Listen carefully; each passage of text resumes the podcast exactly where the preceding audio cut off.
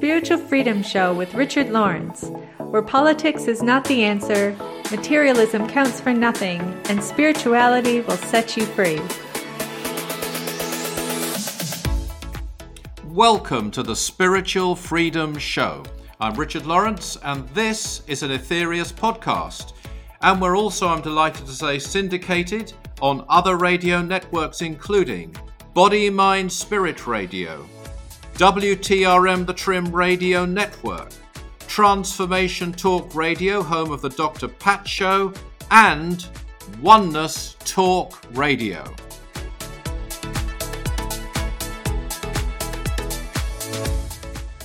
And today we're going to be joined by two very good friends of mine, Bipin and Livia Patel, who are, I'm pleased to say, at our northern UK branch now, having run our Derby group for a long time. And always we're going to be joined by our producer, Darren Ball. And as you know, Darren has questions and points uh, to bring to the table. And in fact, we have one question, don't we, Darren, that we actually hung over from the last show because we just didn't have time to answer it in full. And we're going to come to that. We're going to actually start with that. But today we're going to be looking at solar existence this is the highest freedom. This is the ninth freedom.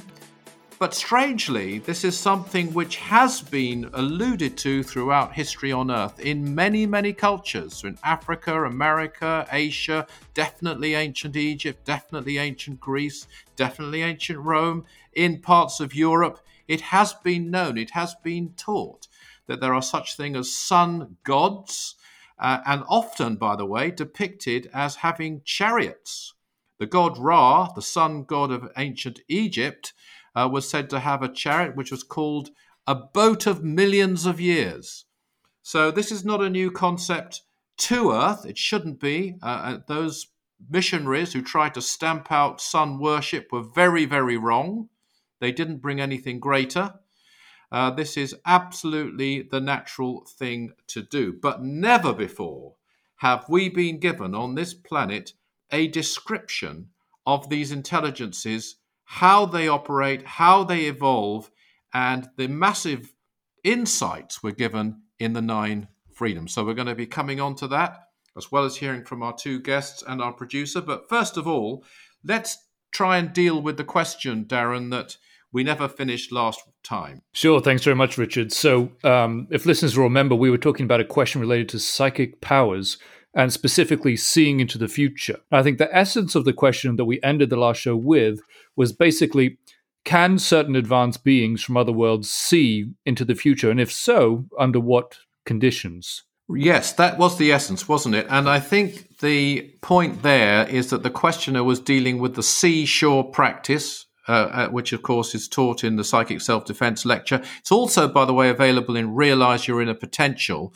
And there is the first thing to say is there is a vast difference between an intelligence like, for example, the master Aetherius seeing into the future and somebody like one of us practicing the seashore practice. Right. In fact, there's no comparison. Um, but it's a very good question. I want to say thank you for that question. It's a perceptive question. And, and I think the questioner actually gives an example of where the master Aetherius actually said he hadn't foreseen a particular thing developing that did develop. And that's true. It's the only example actually I can think of of that being said by a cosmic master. There may be another one. Um, master Aetherius also demonstrated his ability, though, in, on other occasions, to look into time. And this is the point look into time, not see the future, by giving the titles of certain transmissions before the events played out within them. So that is an ability he definitely has and had, and higher powers have, but it's very different. So, first of all, the seashore practice, it's a wonderful practice. We can't do justice to it here on this show, you can, you, but you can get it, as I say, from that uh, lecture or that book, and you can practice it. But what it will help you to do is see into your near future your near future and your near future. Those are the two key things. It's not about specifics, it's about generalities. And, and, Dr. King particularly focuses on perhaps, say, a turbulent patch coming up and how you can make it more peaceful. Um, maybe some kind of interference coming into your life and how you can maybe transmute that. But the specifics would be a much more detailed analysis of the future, uh, which, you know, can be developed. And it's absolutely within the karmic law, of course, in a different way uh, for us to see our own future than it is for us to look at the future of others. I think the example, Darren, that was given by the questioner was to do with planets even outside of this solar system. Mm-hmm. So it would be a question really of a cosmic master deciding A, whether to expend the energy to do that, and B, they would conform with the law of karma whenever they looked into time, because this wouldn't be a haphazard thing. This wouldn't be clairvoyance as we know it on Earth. This would be closer to time travel. And, wow. you know, once they are aware of events that will happen, this brings a certain responsibility. This starts to change events potentially because they could then do something about it. And there are examples of that, of where great beings have looked into time and then taken certain actions as a result of that. Uh, so it is, it's on a whole different karmic level. It's first of all very different when you're looking at others, particularly distant planets. And it's also very different when you're looking into time rather than practicing and developing clairvoyance about your own future. I think that's would be a summary of the answer, Darren, unless you think I've missed anything there. No, no, no. I think it's it's uh, it's very deep points. I think, yeah. and uh, I think um, for me, certainly, it helps us to appreciate our own um, future interplanetary potential. Put it that way, you yeah. know, to be able to be able to do things like this. Um, and the responsibilities that come with it. And I think possibly a glimpse too into uh, some of the subject of the show today. Absolutely. And I would like, on talking of the subject of this show, and in fact, all of our spiritual freedom shows, because one of the things we've decided to do on this show, which we have the great privilege of doing, is honing down onto single statements within the nine freedoms and really looking at them and wresting uh, the full meaning from them as best we can in our limited way and also, of course, drawing on what's been said.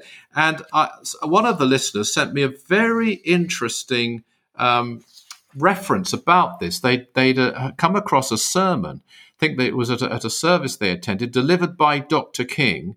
And I just like, they've sent it to me because they think that's what we are try, actually striving to do here on the Spiritual Freedom Show. And this is a quote now. I'm now quoting Dr. King from this particular address he gave in 1961. He says this I took one sentence from a transmission and spoke about it for 20 minutes. People came up and said, That's the finest sermon I've ever heard in my life. And that was one sentence. And that's all I had time for in 20 minutes.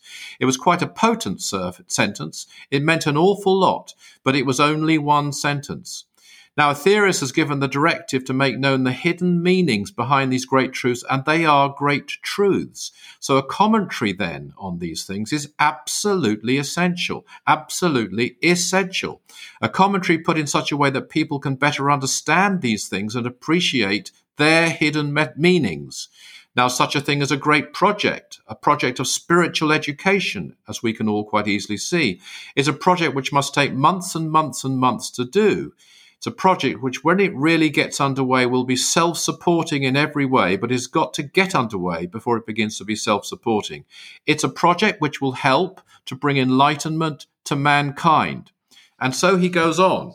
And he, uh, he also draws the difference between trying to analyze a sentence in a newspaper article, which very often falls apart when you really look at it, and when you look at some of the statements in our teachings, which reveal more and more hidden depths the more you contemplate and the more you look into their inner meaning. So I think thank you very much to the person who wrote in and found that uh, extract from our master.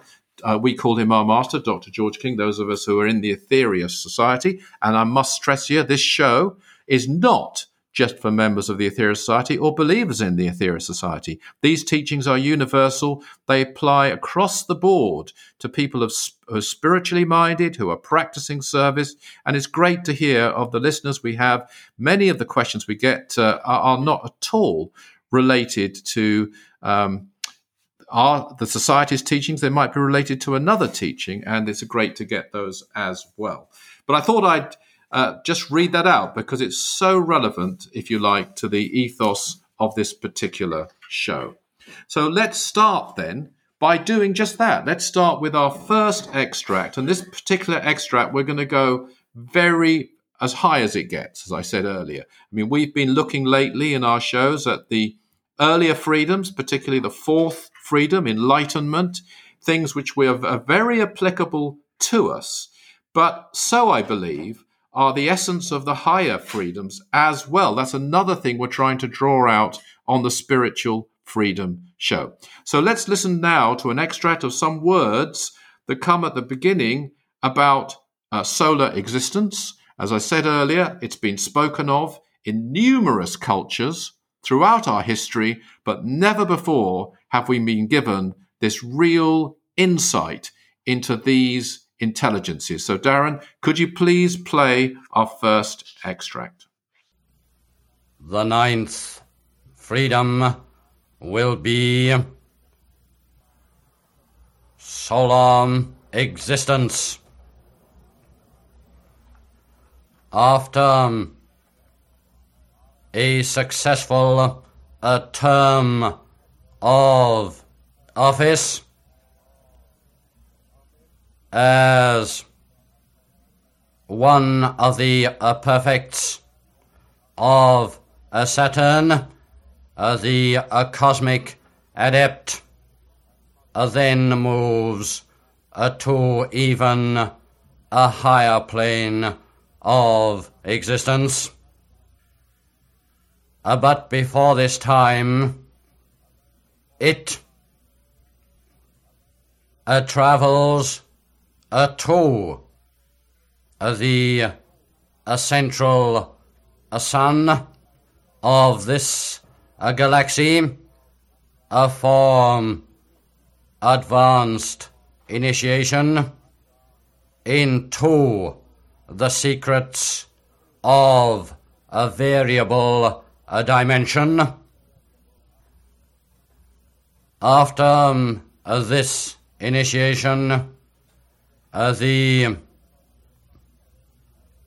uh, cosmic adept then divorces itself completely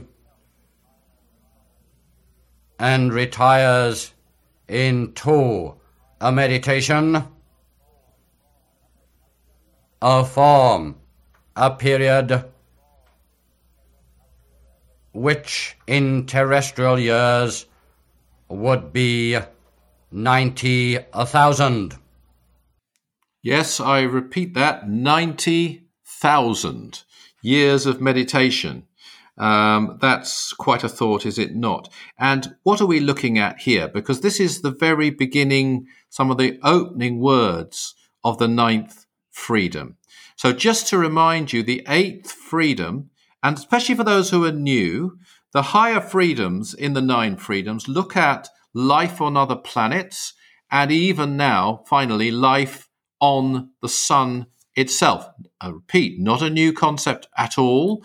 Um, we have Helios, we have Ra, we have Sol, we have gods by many names in many cultures uh, which we're told about who did this, who came from the sun, Apollo. Uh, and and you could look in, certainly into South American legends, you'd find many, and North American too. But we're now looking at what sort of intelligences these are. And the freedom below this, the eighth freedom, which we have touched on, is Saturnian existence. That's the highest planetary race in this solar system. And the highest intelligences on that planet are known as the perfects of Saturn. And of those, there are 12. We understand there might be within that 12 an inner core who are even more evolved than the others. But it's uh, they are so holy, they are so evolved. Uh, we're told at one point that those on other planets would not disobey them by even a glance. Not out of fear, because there is no fear at this point. They've, they've moved beyond fear, as we know fear. Um, it's, it's a certain awe, it's a deep respect, it's what they want. These intelligences, the perfects of Saturn, who take responsibility for all life in this solar system aren't elected by the beings on the other planets because they don't need to be. Nobody wishes to elect them because they know already that these are the wisest, most ancient, and most advanced planetary intelligences in this solar system. And bear in mind, when I say life in this solar system, I'm not talking about physical life as we know it. It's something closer to what is now called multidimensional existence. Uh, may not and probably will not even be visible to us. We could think, oh, no life can exist there. What we really mean is we couldn't exist there. Typical terrestrial approach. Uh, but these are very elevated intelligences, and we're told now the steps they need to take. And this is, I think, I think it is a fantastic lesson. And I think uh, this is, I hope, one of the things that will come out of the Spiritual Freedom Show that not only do we see these higher freedoms as signposts, almost as cosmic carrots, if that's not disrespectful, encouraging uh, concept because, as I've said before, the Nine Freedoms is so positive, it's so hopeful, uh, it's uh, extremely. Um, it's happy, if that's the right word, in a way, because you're seeing greater and greater things experienced and realized the more we evolve. Uh, and this is somewhere where one day we will get to. But also, I believe there are lessons here.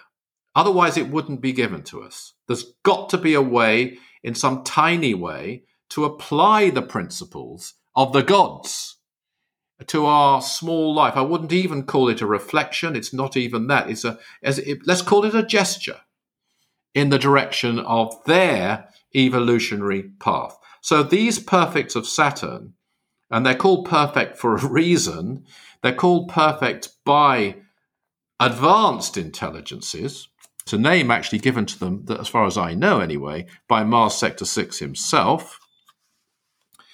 They move then to an even higher plane of existence.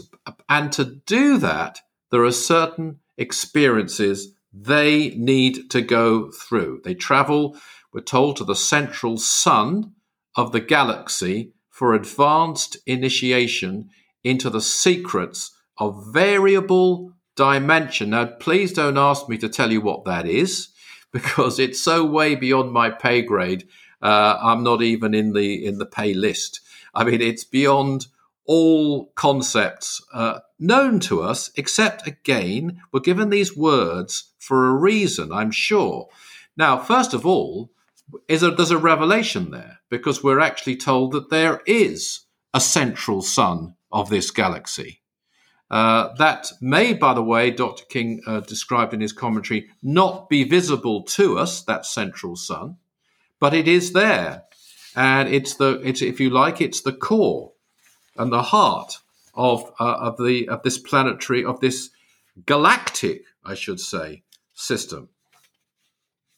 And uh, according to uh, Dr. King, the, it's the great invisible, I'm now quoting, the great invisible sun around which this galaxy moves in a continual orbit. It's a hub of the galactic wheel, as, as it were.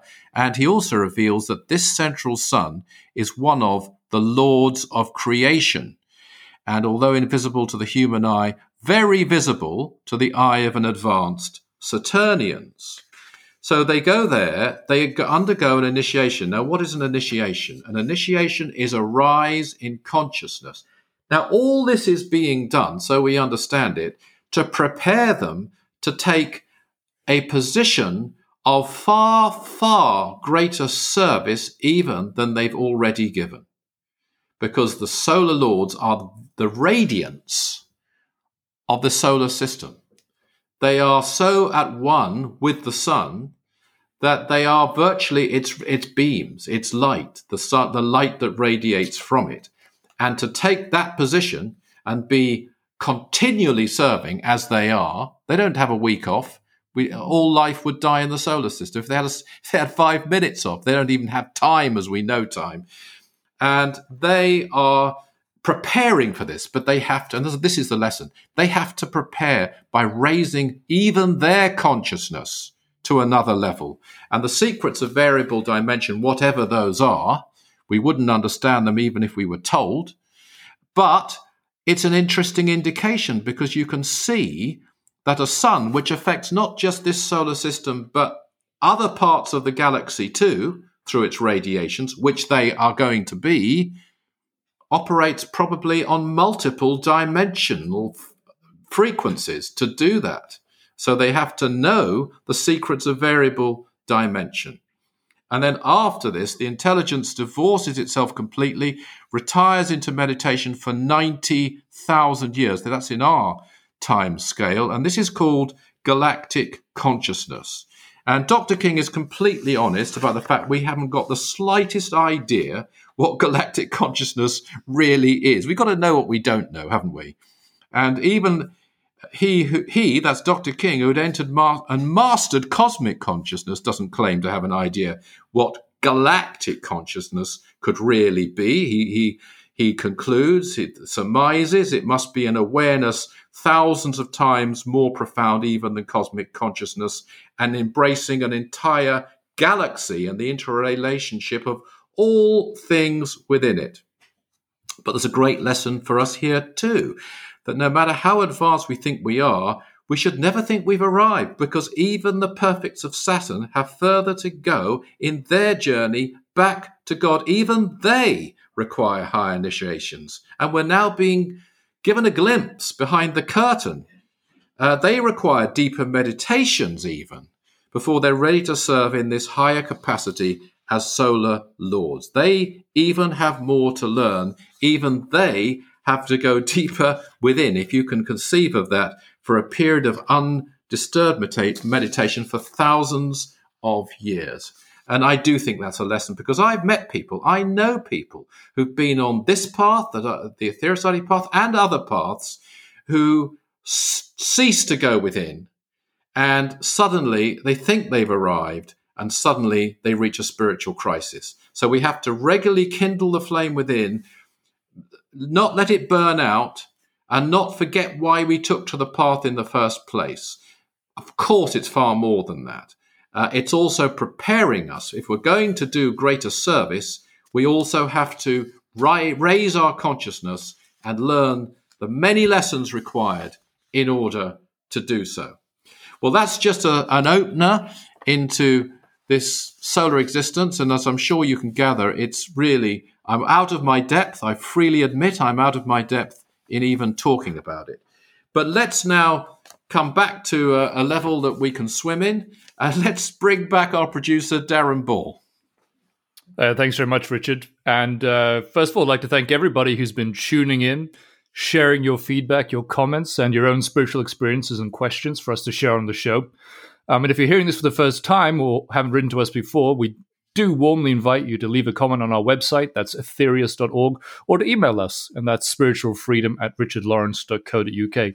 If there's anything at all you'd like to share or ask Richard about, I'd also like to invite you to check out Richard's website for recent interviews, for podcasts, and events that he's presented on a whole range of fascinating spiritual topics.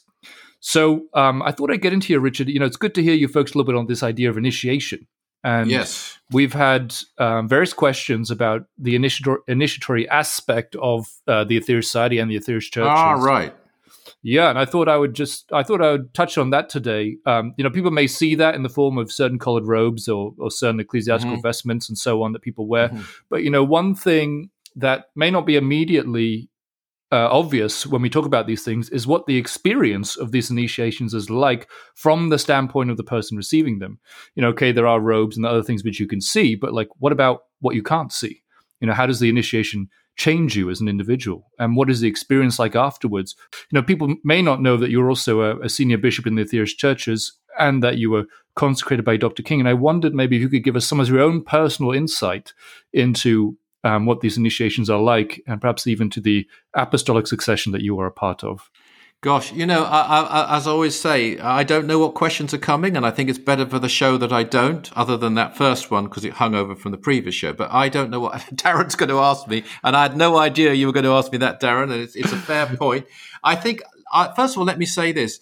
If I sort of came across the Aetherius Society or came across the Spiritual Freedom Show, went to the website, aetherius.org, tuned into a service online or at 12blessings.org, but particularly visually, and I saw robes and I saw people apparently dressed as ministers, not apparently, really dressed as ministers, really dressed as priests, I might think, what's going on here? Why? This is this looks a bit orthodox. What's what's it all about? And what I'd say there is that Dr. King, I noticed this even on the technical side, may I say too, without revealing any secrets, but in his radionic designs, he would use, I noticed, some of the concepts, uh, you might say, from other forms of uh, mechanics or electronics or whatever it might be, but then apply it in a very, in his own unique way to a very different science, namely radionics. And likewise, I don't think he wanted to reinvent the wheel uh, he wanted to use, transmute, change, raise uh, existing structures and use them in a in a more correct and a far more powerful manner. And that's what he did with, for example, the uh, ecclesiastical initiations. Uh, they are not um, orthodox. They are mystical. Uh, they are to bring a rise in consciousness, as you rightly say. They are initiations in the individual who becomes a minister, becomes a priest, or even if they're very fortunate, uh, as I indeed was, unworthy, I, I must say, but very fortunate uh, to become a bishop um, and be consecrated by Dr. King himself, to raise that consciousness to prepare us. And it is a mini, mini, mini, mini version of actually the extract we heard earlier to perform greater service. It's got to be about that. It's got to be to be a greater, more powerful channel, to be a more knowledgeable person, to have your internal vibrations altered so that your external radiations are also altered for the better. Now, in answer to your question, uh, because we haven't got a lot of time here about the experience I went through, um, it was, I have to say, uh, rapturous. Uh, I, I, was honored to do it with a really, really good, very close friend of mine, also the wife of, of Dr. King, who, who was also consecrated at the same ceremony, Monique King, Right Reverend Monique King. I felt this power that I can't really describe. It was absolutely beautiful. But afterwards, I also felt my own. Uh, should we say unworthiness or uncleanliness that I, I, had a lot of work to do, a lot of uh, lifting up to do, a lot of transmuting to do to bring myself up to the required level. And it's been work in progress. And it's still, may I say, I've not arrived, it's still work in progress today. And I think that brings us to our first guest because uh, we've run out of time. It's an interesting topic. I, as you can imagine, I could talk about it at some length, although I couldn't really do justice to it. Um, I will say this one thing, though, that when Dr. King actually told me that he planned to make me a bishop, my first reaction was to say to him, Well, that's thank you so much, but I'm not worthy. Uh, and that wasn't being humble, that was just the truth. And he wasn't really pleased with my reaction. And so when I spoke to him the next time, I said, "It's well, it's up to me to become worthy." And he said, "That's the right attitude." So I think there's a lesson in there probably for all of us too. But let me now bring in Bipin Patel. He's our first guest today. He's been a member of the Aetherius Society for over 35 years. He's been organizer of the Derby Group for nine years, and as I mentioned earlier, just moved to Barnsley. He will become the organizer of our northern UK branch in probably in the in the new year. He worked in pioneering scientific research for 20 years in the standard telecommunications laboratories. He's been to all 19 of the holy mountains that were charged with spiritual energy in a mission known as Operation Starlight. And today he's going to be giving us his moment of truth, which we often call our MOT on the show. And uh, we've had some wonderful ones. I'm sure we're going to have another one from Bipin, who'll be relating his moment of truth on Kilimanjaro, one of these 19 holy mountains. Bipin, welcome. Thank you very much, Richard, for inviting me on the show. I'd like to today uh, relate my moment of truth uh, on Kilimanjaro, which happened over 30 years ago, actually on Christmas Day in 1989. I was born in Nairobi, Kenya, and spent the first 18 years in East Africa, and so I have a great affinity with this part of the world. On the vast savanna plains of East Africa stands the majestic and world famous Kilimanjaro, the highest mountain in Africa, Kilimanjaro has a captivating beauty and a magical ethereal presence. I remember as a young boy being mesmerized by the wonderful aura of this mountain. There's something special about Kilimanjaro. I was fortunate enough to come across the Aetherius Society at an early age. When I found the Aetherius Society, I knew I'd found what I was looking for and dedicated myself to this organization. Through the Aetherius Society, I found out that Kilimanjaro was one of the 19 holy mountains which was charged with cosmic energies which were readily available to be used for world healing and upliftment. I decided that one day I would go on a pilgrimage to this holy mountain, and eventually, in December 1989, my dream materialized. Climbing to the peak of Kilimanjaro normally takes four to five days, and I had to hire a guide and some porters for this expedition. On the third day of the expedition, we reached Kibo Hut, which is approximately 15,500 feet above sea level. One of the major challenges on Kilimanjaro is coping with altitude sickness, which affects most people to some extent. We got to Kibo Hut around midday. It was Christmas Day, but there wasn't much of a celebration going on uh, uh, at Kibo Hut at all. In fact, there was a heavy, drowsy, sleepy atmosphere, as many of the hikers were suffering from the effects of altitude and trying to get as much rest as possible before the final climb to Uhuru Peak, which begins around midnight the following day. However, I had an important task to perform, which was to collect some rock for the Holy Stones project for the Aetherius Society. I informed my guide that I'd be away for a couple of hours and proceeded to go up the mountain. Once I got away from Kibo Hut, the atmosphere improved considerably. The aura around the mountain was one of serene peace. I was surrounded by awe inspiring beauty, and I was literally on top of the world. After I had collected some suitable rock samples, I performed dynamic mantra and a service of the 12 blessings, and then carefully packed away these stones. I then spent some time in silent contemplation.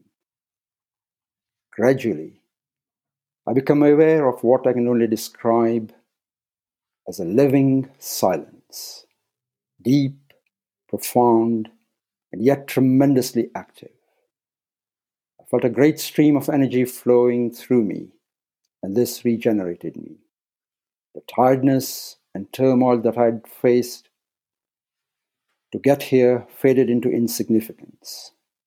I felt a deep inner joy.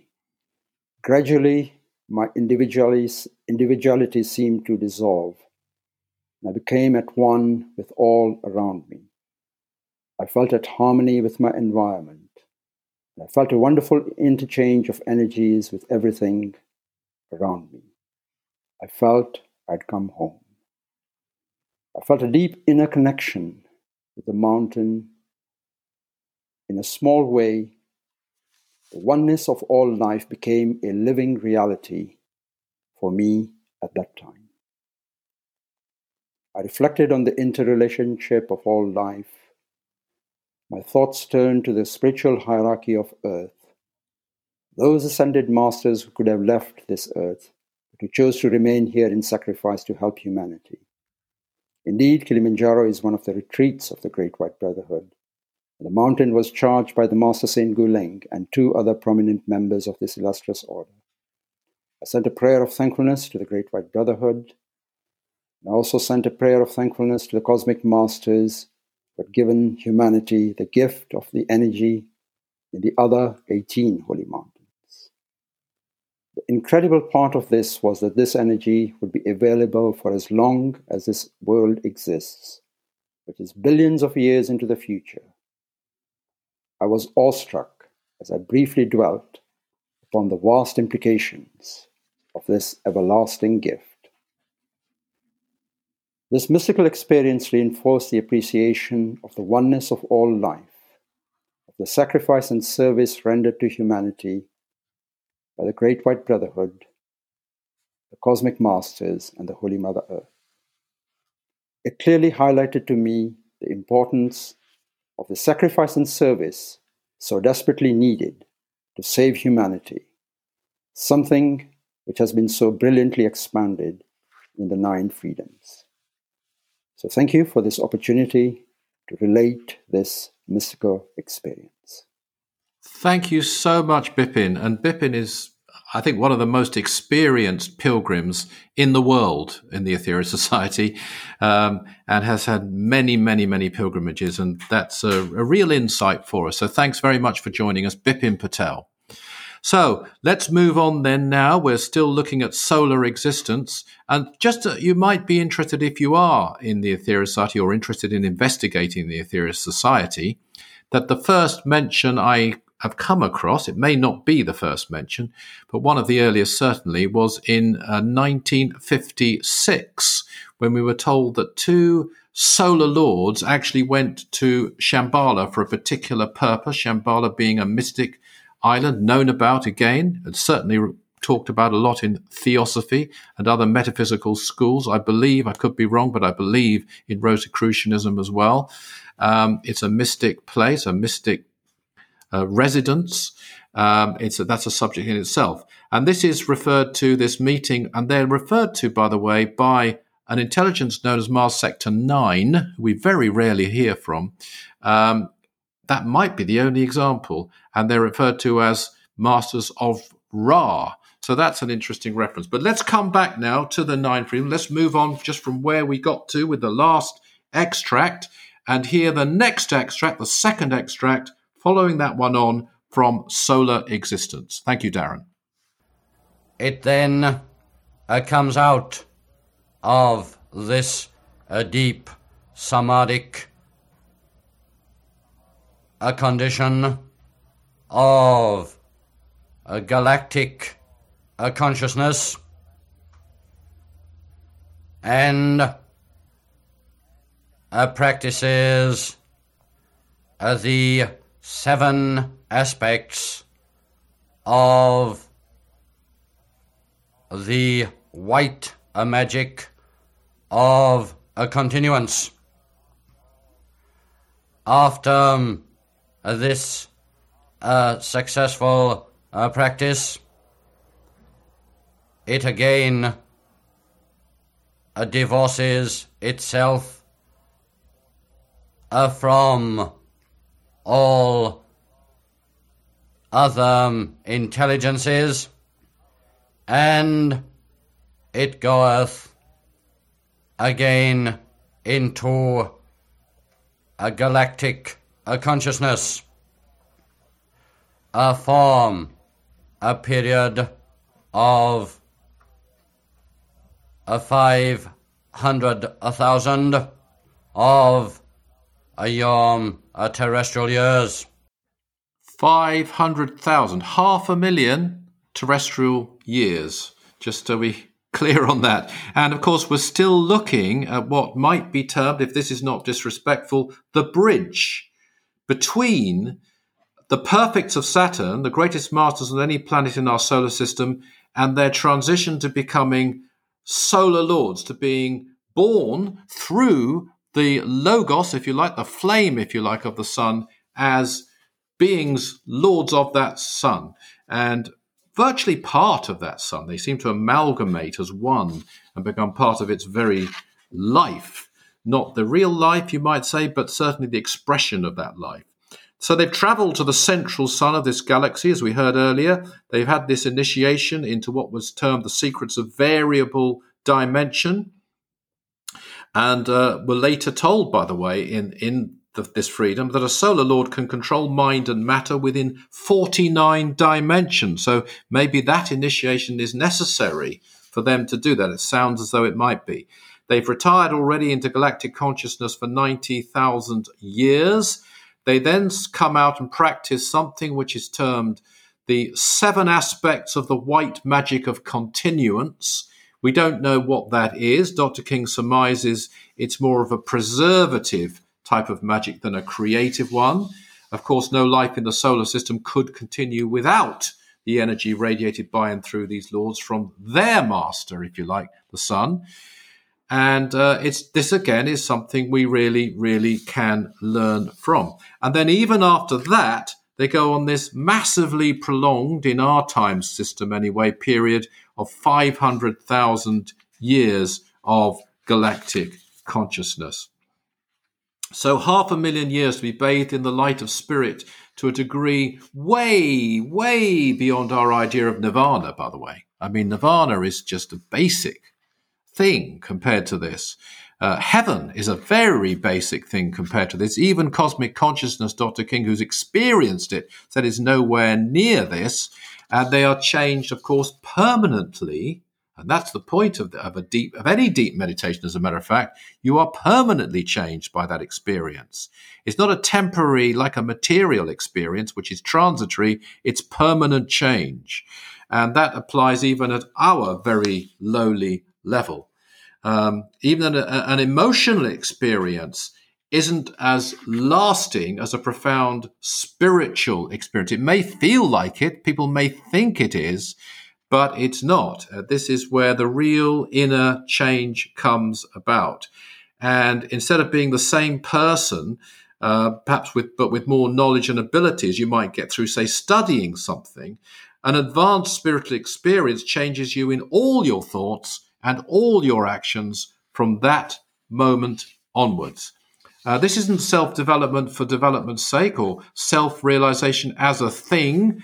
This is so that we can serve more effectively. I want to come back to that. And you, let's apply it to us. Let's try and do that again. When you pray, energy is being channeled through you. Therefore, your level of consciousness determines the quality and the quantity of the energy you radiate to others. The solar lords are the ultimate models in our solar system of power radiation. They are power radiation. And so, as little power radiators when we pray or when we heal, the more we develop ourselves, the more we, as it were, follow this model, this example that the perfects of Saturn are going through here prior to becoming solar lords by, say, doing our spiritual practices, for example, we'll elevate our consciousness so that the next time we pray, the quantity and the quality will be at a purer, higher level. So prior to becoming this, they have the initiation into the secrets of variable dimension, 90,000 years of our years, anyway, in galactic consciousness, the seven aspects of the white magic of continuance, some type of preservative magic, Dr. King surmises, half a million years in galactic consciousness. Those are some of the stages the perfects of Saturn know they need to go through, choose to go through, and do go through prior to being born the sun uh, through the sun as solar lords. So if they, those lords, consider that they need further spiritual experiences, well, what of the likes of you and me? My goodness gracious me, uh, to serve more effectively as servers, as radiators of spiritual energy. I think we can take a massive, massive lesson out of this highest of all examples in our solar system. Well, now I think it's the time we actually did a practice, and I'm very pleased to say that we're going to be led in that by Livia Patel. Uh, Bipin and Livia are man and wife. I suppose you might have guessed that. Um, I should have said that earlier. And they they work together in a wonderful way in service, and we're very grateful to them uh, for the Aetherius Society. Livia's been a member of the society for over 20 years, joined the staff team in 2015. She's been the assistant organizer of the Derby Group, actively engaged in promoting the teachings and practices of the Aetherius Society Outside of the society, she's worked as a Montessori teacher and more recently with children with special needs. She's an aromatherapist and trained in various massage therapies. Today, she's going to guide us in sending power to the most sacred being in our solar system, the sun. Very appropriate. So, welcome, Livia. Hello, Richard, and thank you very much for the very warm welcome. So, as you said, today I'd like to guide us in a short contemplation and the practice of sending love and blessings to the mighty Sun.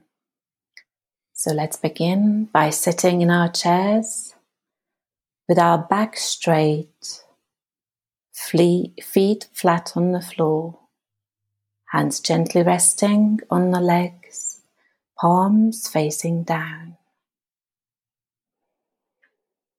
Let's try and detach from our everyday affairs and focus on our breath for a few moments in preparation for our practice. With our eyes closed, observe your breathing. Try and make sure that the in breath and the out breath are equal. And while we do this, I'll invite you to contemplate on the following statements made by Dr. King about the mighty sun. The sun is the nearest thing to God in this solar system. It is not just a great ball of fire, it is a living, breathing entity, just as this world is a living, breathing entity.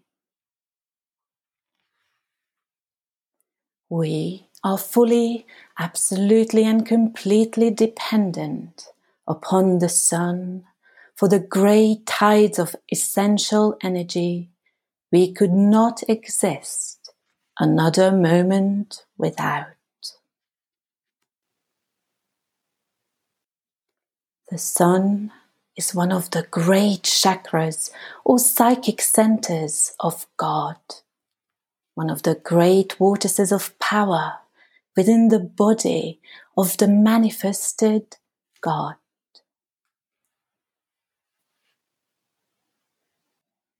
We must think about these things in this new Aquarian age. This is to be the age of knowledge.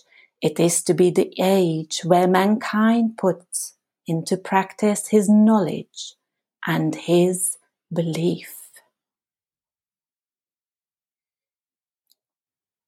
One thing we can do is to send the stream of our power, love, energy, and prayers towards the sun. Not because the sun needs this, it does not, but we need that return stream of energy that will enter into us immediately, instantaneously, so that we may become more advanced and able to help our fellow men more. So, with that, let's raise our hands in a prayer mudra so that the palms are roughly parallel with the shoulders facing outwards. And with our eyes closed, visualize, imagine a vibrant white light above the top of our head. Draw it down to the top and through the head Allow it to flow down through the neck, shoulders, into the heart center, situated few inches in front of the breastbone, and also down through the arms and out through the palms. Focus on this brilliant living white light flowing forth through you and send it towards the mighty sun with all your love and feeling.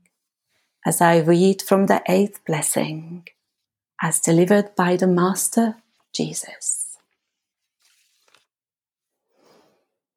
Blessed is the mighty sun. Blessed is the solar Logos, for upon this you and I depend for that vital energy which does take us through valuable experience. Blessed is this one, for it shineth always in complete sacrifice upon the behalf of ye and me and all of us who dwell within its house. Send out your love to this. Send out your power to this. Know that even as you do, never in a thousand million years can you hope to repay the debt you owe to this most wondrous being, this most magnificently glorious aspect of great God. O men of earth, turn thy face towards the greatest living entity in thy system and absorb its wondrous power deep into thine eye, so that thine heart may be burned clean of impurity, so that thine eye might dwell upon this glory, yet not for the dwelling's sake purely, but more for the sake of thy brother, who is blind through this path. Blessed is the mighty Logos of the great Sun. So endeth the eighth blessing. Now lower your hands, keep your eyes closed, and allow the words of the Master Jesus following the blessing to inspire you. If you, my children, would change from men to God men, you would send your love always towards this great being, which you now take for granted. For this is the God of your Bible. It is the Brahma of the Hindu scripts. This is the nearest thing to God in your concept of manifestation.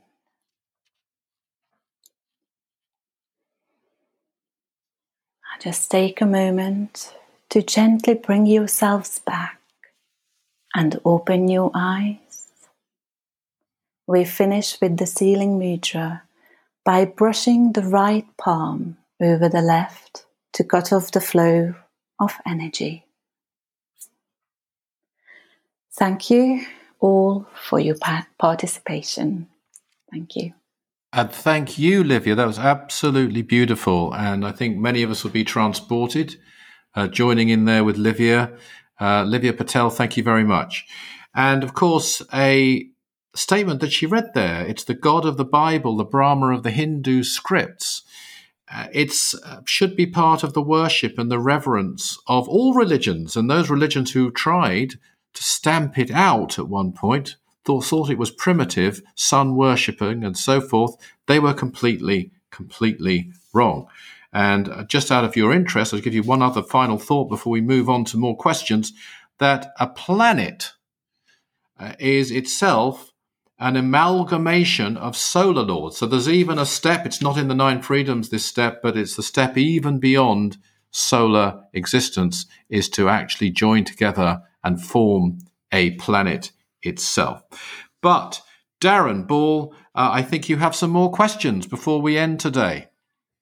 Certainly do. I'd just like to say before I do that, um, again, to everybody who's been tuning in, thank you so much for supporting the show. And if you have been enjoying it, I'd like to invite you to share it with someone um, or with the community that you're part of so that more people can be inspired by these teachings of Mars Sector 6. So I th- thought I'd start here with a comment, Richard. You talked about becoming radiators for spiritual energy. And uh, we had someone share this experience with us. They say, Every time I prepare by chanting my man- mantra, my entire body buzzes. After I have completed the 12 blessings, I physically feel the energy pouring out of my hands during the blessings by I could I swear I am standing 10 foot tall. I feel elevated. That's that's beautiful. It's not the first time I've heard such sentiments. I think they're very real. Uh, I think, and I, you know what it reminds me, Darren, because people often say, you know, to, to follow a religion, to follow a path, is it based on faith? And of course, faith is a very valuable thing to have, but not blind faith. Uh, faith is something which comes really uh, through experience.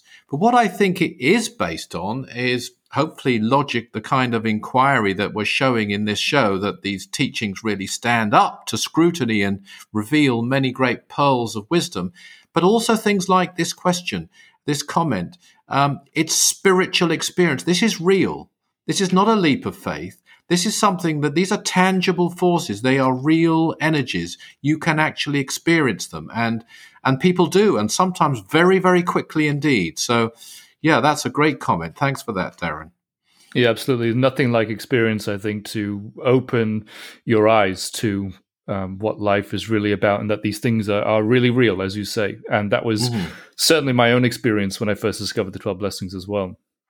Sure. Um, another, I have another one here about uh, someone who's asked about an experience that they've had with uh, the 12 blessings. They said, I've observed that during prayers, I experience greater spiritual force in my right hand than in my left hand.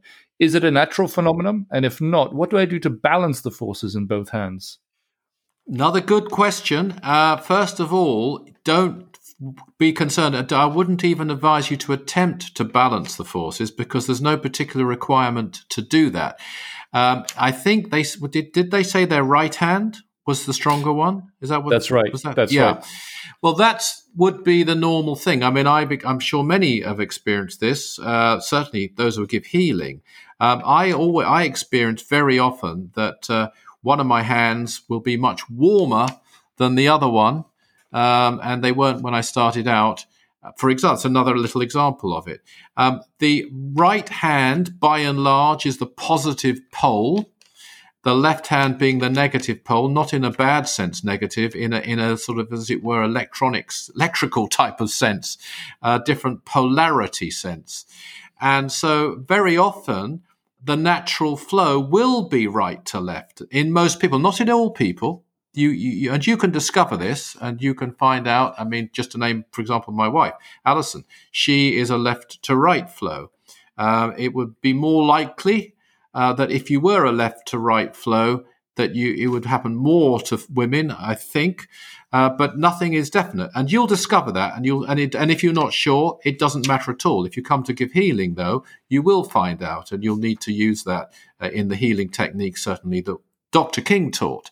So it's quite a natural thing. It's an interesting thing. It's another example of a real experience there. And it's an indication of energy flowing through the positive pole, which is the right palm.